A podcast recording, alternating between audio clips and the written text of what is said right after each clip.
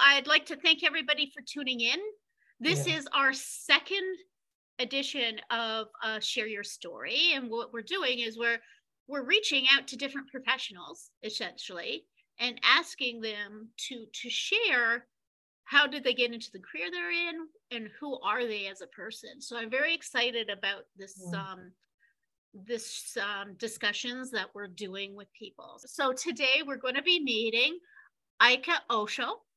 Um, and so she's going to be sharing with us a little bit um, about herself and, and, and who she is as a person.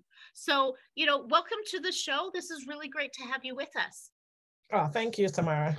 So, you know, I wanted to kind of dive in and ask you, you know, when when you look at your career so far and everything that you've been going through, um, what would you say has been one of your biggest challenges that as a professional you've had to to kind of navigate to date? Okay so um when i got into health and safety i actually started as a volunteer. So i was doing my masters and of course i knew i needed to get experience. And so i applied with an organization. I didn't get the job but they asked me if i wanted to volunteer and i was with them for 18 months as a volunteer. Eventually i became a fully paid staff when a couple of people left. So that's how I got into um, the profession. But um, I've and along, along alongside that, I used to blog. You know, so I wrote a lot about health and safety and really just my experiences. And at one point, I ran a safe schools project in Nigeria. That was for about four years, thereabout. And of course, we, in, in the UK here, I've worked in different sectors. I've worked in architecture, hospitality. I currently work in retail. But I would say that what was most challenging was working in hospitality. So there was a company who came to the UK for the very first time, and they were kind of like massive, you know, everywhere. They were in America, in China. They started off in India. So they were massive, and they came to the UK no health and safety management system, nothing. So I was the very first health and safety manager. So I was walking into something that was just a plain, you know, a plain sheet of paper. because usually when you start a job, they tend to have their health and safety management system in place. And so you come in, you're reviewing, you're updating, but this I had to start from scratch. So that was really challenging because I had never worked in hospitality you know, it had a lot to do with refits and reforms and CDM that I had never really done, you know, so it was really challenging coming up with a process for how we would audit hotels and all that. So it was it was challenging, yeah, because usually you are you're, you're, you're walking in gently, seeing all the process. Oh yeah, everything is in place. I'll just continue from here, but I had to start from scratch. So that was really really challenging. Yeah, but I liked it. I really loved it. Was it yeah. an opportunity to kind of sculpt it the way you wanted it? Yeah, it was. Yeah, because I, I think what it, what it was was I had to speak to different departments and see, okay, how do we sign on hotels? What are we currently doing for audits? And really just come up with a framework for how we want to audit hotels, transform them, and keep them operational with the health and safety, you know, being in place and all that. Yeah. So yeah, it was my. I think it was my opportunity to own it, kind of. And I've never seen that opportunity since then. You tend to go in somewhere and just do it the way we want or the way we, we have always done it. and and i'm interested you know looking back would if if you knew what you know today then would there be anything that you would change up or anything that you did then that you you would bring forward to share with our listeners i think change up because um then everything was so manual. So all my reporting, my tracking, everything was done on Excel. And I wasn't even an Excel guru. So I didn't know how to do pivot tables and all of that. And of course, it was full of errors. So you have to look so many times, there were always errors. And I think looking back, I wasn't into tech then because I'm very much into tech now. Looking then, I should have, you know, found digital ways to, you know, do what we were doing. But I just did it manually with Excel and Word. You know, I'm printing off and going to sites. But right now, I would have done everything digital. If I if I could go back, everything would be done digital. Yeah, because every time we do something, from an experience there's always something um, ways that we can improve and lessons learned that is so important yeah, and yeah. so from your experience what would you think makes makes a uh, successful safety professional Okay, this is a very interesting question, and I'm glad you asked. So, usually, health and safety professionals, at least everyone I've come across, and with all my, I've been in the sector for about 13 years, we tend to be focused on just health and safety. we only know how to do health and safety. We don't know about business operations. We don't know about what's happening in the business as a, as, as a whole. And so we, we, we tend to always say safety first, safety first. But when you look at it, safety never really comes first. You know, no matter how much we push, you know, so understanding the business and understanding that you need to work closely with other departments is very key. But a lot of a lot of safety professionals are just stuck with safety, stuck with audits, stuck with risk assessment, but they need to learn what happens in other sectors. We're not saying be experts, but having knowledge of what's happening in other departments and the business as a whole, understanding business operations, understanding branding and what it means to the business, you know, and all of that. I think learning that as a safety professional will, you know, give us a step ahead. And also being very techy, because a lot of um, companies right now, they still do pen and paper. They're still very Word and Excel. But we have all these tools, they're already paid for. But if you know how to use them, you can actually digitize some of what we what, what you do. I remember I used to work for a consultancy and we had these very big clients. I can't mention the name NDA and things, you know. But then we had, I had to work with one of my colleagues to create their whole safety management system. And one of the things I did was to, because they used Google, so I just used Google Forms to create a lot of the checklist. And, and so with that, we were able to look at the data. Every week we would just look at the data. There was so much data there.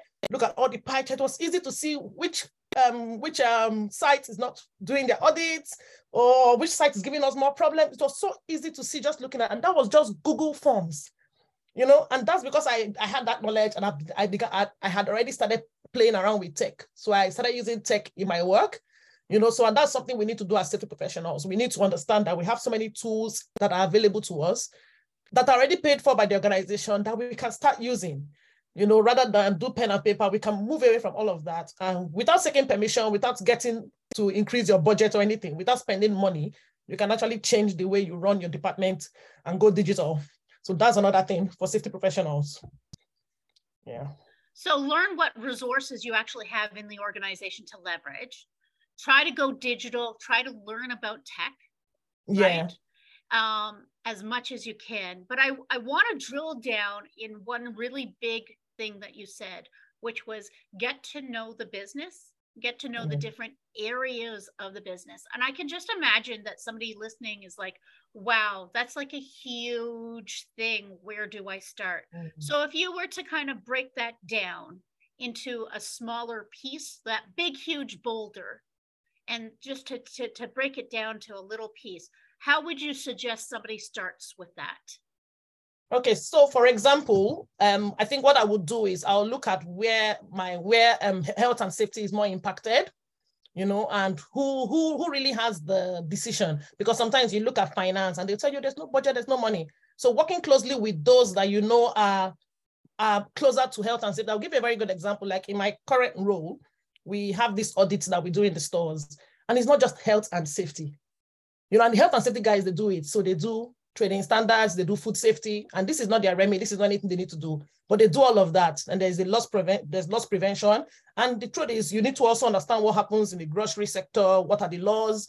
And so all those trainings are available and really taking them, understanding them and saying that, okay, I can't always say safety, safety, safety. I can't always push my, my, my I can't always insist on my ways without understanding what's going on in the other related close by sectors. Of course, when it comes to tech, probably not have nothing to do with them except when I need their help, you know, or when it comes to maybe, for example, marketing, digital marketing, nothing to do with them. So of course, but you have to now identify who are the key departments that I work closely with and how can I understand what they do? It's not, we're not saying go become experts at what they do, but understand what they do and how health and safety, you know, ties in. Absolutely. And it's interesting that you brought up the marketing department and the tech department because I have two examples that are spinning in my head. So yeah. one one example is that um, leveraging the marketing department to help market health and safety. Mm. It's not something that we might really think about, right? But if you have a, a marketing team their whole thing is about branding and how to get messaging mm. out there. So that could be a really great collaboration of working with some people who might be able to spin health and safety in a different way. Yeah. Yeah. Yeah. So of course, if you've got that time, and you know, some organizations are so big that you just can't, you know, like for, for example, like what for a really large organization and you just can't, you know? And so one of the things that I tend to do is rather than go to maybe the graphic team and say, oh, design me this uh, flyer for this, I just go into Canva and design what I need very mm-hmm. quickly. Mm-hmm. I record videos for stuff that I need. I don't wait for tech to come and stand in front of me with their video. I go on my screen, I record my screen, I explain how things should be done, and I, you know, post on the intranet or something. And of course, a lot of people, this is there, please watch it, seven minutes video on blah, blah, blah. You know, so those little things, and sometimes you're not gonna, you, truth is, you're not always gonna need them fully, hmm. but there are points in time where you will need them, and it's really you prioritizing and deciding, oh, which, which is the priority for me. And it depends on the organization. Some organizations are so, are so small that you can have an impact, you know, immediately yep. with all departments. But there are some that you have to go through this loophole and through this hoop and through that signature and that director and that permission. It's all long-winded and sometimes you don't bother. You know, but there are some departments that you work closely with, you really have no choice. Like for example, now uh, we have um like something we call the equipment forum, and there are other departments in there. So we all work closely together to decide on stuff. You know, so you see people from electrical, people from refrigeration, all manner, and we all come together and work and agree on stuff. And I think that's really, really very important for safety professionals. We can't just be stuck in doing our audits and risk assessments and you know being the safety person. I think working closely with other people and understanding even how they do stuff. Because you would insist, oh, this is not safe, this is how I want it. But electrical will tell you, oh no, look at what the regulation says about this, this, this, you know? And so it's very important that you have that working relationship with all those other people if you're going to ever, you know, make headway and make impact Absolutely. And you know, you were mentioning about big companies. One big company, if you want to get inspiration from, is actually L'Oreal. If yeah, okay. you look on the on LinkedIn under Malcolm Staves and L'Oreal, you can see how even in a huge company, right, um, health and safety and marketing can lock in step yeah. and really get some messaging out there. So I would I would motivate listeners and yourself to yeah. to look at L'Oreal if you're looking for inspiration. Yeah, on how yeah yeah and how and you can even reach out to Malcolm and he's mm. more than willing to to share with people like how he's accomplished what yeah. he's accomplished you know? And so but to your point reaching out different departments and seeing how can you collaborate in different ways. And sometimes yeah we do end up doing things ourselves but i think also there's beautiful opportunity mm. into to collaborating in a different way now i yeah. wanted to kind of look uh, take this a little bit of a different direction and get to know you and the person behind the safety professional so can you share a little bit what do you do at your your off time Okay, so I'm presently doing my PhD in technology enhanced learning, and I've started my thesis. So right now I'm working on my proposal. And so I spend a lot of time on that. And then I've got twin babies, they are one now. And so once they are home, I can't do anything because you dare not be on your phone. And I'm here, what are you doing on your phone, mommy? You know, so once they are home, I can't do anything. So I spend a lot of time with them. So they go to nursery three days a week. And so on those days, on the days that they are home, I tend not to be able to do anything. So we, we watch Netflix. Yeah, we just do Netflix and, and chill. Yeah. And do you have any hobbies or anything that you're you're out there working on? I do have, I don't know whether to call it a hobby. It's not a hobby because I've spent so much money on it. so I started working on something a couple of years ago, and, and it's really just based on my experience with health and safety and everything being so manual. Even some really large organizations still do pen and paper. It can be embarrassing when that happens, you know. So I've seen that. I've seen that a lot in the 13 years that I have worked in different sectors. And so one of the things I wanted to do was to create something for health and safety professionals to, you know, digitize how they work. Take that form, that template, make it digital, you know, see there's a way you can analyze your data without counting. You know, funny thing is some digital systems are actually bad. One of my previous job, we had the incident reports online, but it wouldn't give you any data. You couldn't export, you know, data. And I would go on the screen counting the RIDDORs. So RIDDORs are reporting of injuries, deaths, and dangerous occurrences. I'm reporting to the government agency that manages that. And I would go on screen every quarter trying to count, go to the next page, count on screen. And that was digital. You know, so it's, for me, it was really about creating something that we can use that works for us you know, and so that is something I've been working on. It was supposed to be ready last year, but uh, a lot of issues. And when you, why, it's, it's expensive. The tech, and one of the things is the tech team, once they don't understand safety, it's a challenge. I had a focus group some weeks back, and this was very, very prominent in the discussions that we had. That when you have a tech team that doesn't understand safety, it's hard for you to really get what you want. Because they think, oh, we're designing something generic. And no, look at how we do things, look at the process we need to follow, look at what we're asking for this feature, but they don't get it. And so it has been a challenge for me. And so that's something I'm still working on. Yeah. Nice, nice. And so if I was to give you a magic wand, right? I love this question because you can have anything basically that you want in the world. If I was to give you a magic wand, how would you design that the health and safety in the workplace for future generations using tech like you're talking about? Uh, that's a tough question.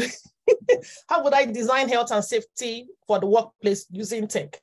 And I think for future um, for future generations. For future generations. So it, it yeah. doesn't have to be connected to our reality. What's in yeah. your mind? Like what can you envision? I think um, one of the things would be training. You know, so we have a lot of training, e-learning that is just not good enough you know, so it's just PDF and somebody speaking from one slide to the next and uploaded on the platform. So it's just not good enough. So I think one of the things I would do, because um, what we one of the problems that we have with health and safety is really changing cultures, changing behaviors, and getting people to understand, look at my responsibility when it comes to safety. And I think that comes from raising awareness, that comes from giving the proper education. So I think I would start there and I would want to design a system or a course, you know, that that that that um that is full of engagement, has some gamification. I think even we adults, we love we love games.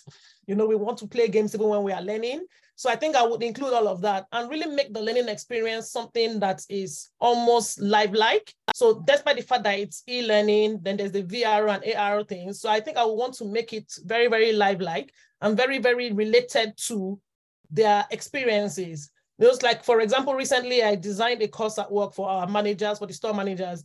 And one of the things I did was to spend a lot of time in the stores. So I, I didn't want to design the course based on health and safety and what health and safety says. I wanted to understand the day to day in the store. What is your day to day life? What are your challenges? You know, and really just design something that would meet their needs, not just because it's health and safety and the law says. Yes, the law says, but how can we help the stores you know, manage safety better, be, you know, help their performance and all that. And so that was very key for me. And if I wanted to design something for the future, that's what I would do, something that would meet their present need. And, you know, not just um, a PDF and text and, and PowerPoint, but a lot of interaction with the material. And that's why I love the PhD program I'm doing, Technology Enhanced Learning. And my thesis is around health and safety courses how are they designed? What's the nature of these courses? Who designs them? For whom? For why? And all of that. So it's it's it's deep. It's gonna be deep. So I'm glad you asked that question. so leveling it up. So it's it's not just PDFs and PowerPoints or yeah a one like a one way video. Yeah, not just even a one way video. Something that they can interact with. You know, yeah, that's what. Yeah, yeah, yeah. instead of. Yeah, instead of yeah, yeah. Yeah, no, uh, that's phenomenal. I look forward to seeing that. And you said that you're also working on something right now. Yes. Perfect. Yes. So when might we see something? Oh, I really don't know. because I put it on hold. I spent so much money on it and I've got the code. And one of the issues I have is designers don't want to work on my existing code. They want to start from scratch and it's going to cost me th- uh, hundreds of thousands to start right. the bills I've gotten. I'm like, oh, you know, you know what? Let me put it aside for now. And so I'm still thinking about what to do with my existing code. If I can find someone to fix the issues, quite just a few issues. If I can find someone to fix the issues, then it should be ready. But what the platform really is is really digitizing and using workflows. Because one of the things we see in health and safety is people liking to cut corners, skip that step. No need to do that. But with the workflows, we want to say you need to these steps and you cannot go to the next without doing this. And so that's yeah. why I'm, that's how I'm trying to design it to help with compliance, not to catch anyone out, but really helping with compliance. Because when you ask health and safety people what they really want, I did a poll once. I know people talk about, oh, well-being, employee well-being and all that. The thing that stood out was compliance. Because anything goes wrong, then there's court fines, prosecutions, and those are what we want to avoid. At the end of the day, that is our number one duty as safety professionals. We're protecting the business, no matter how we look at it, you know? So, yeah. Well, this has been a wonderful conversation. Thank you so much for joining us today. Before we go, was there anything I get that you would like to share with our audience who are listening? I think nothing. Maybe just really repeat myself and really just say that as safety professionals, maybe improve on our digital skills, learn some digital skills. We're not saying go and learn coding and become developers overnight. Your existing tools, how can you use them? And the good thing is Google and Microsoft, they have so many videos and so many free lectures. So you can actually learn to use their tools. You know, so look at what tools do I currently have access, what do I currently have access to? And then learn to use them to improve your work. And please do it with pen and paper. Stop going on the site with your pen, paper. And when you look at it, health and safety is usually the least budgeted for. They usually are the last to go digital in, in an organization. You know, everybody else is tapping on their screen and clicking this, and we are with pen and paper. It's we need to get get rid of that. You know, we need to change that fast. Absolutely. Yeah. Well, thank you very much. Uh, I, it was wonderful to have you uh, join with us and thank share you. your knowledge and your your insights. Thank you so much. And thank you everybody for joining us. And if you're looking for more great safety content, go to safeopedia.com. Thank you. Thank you so much, Tamara.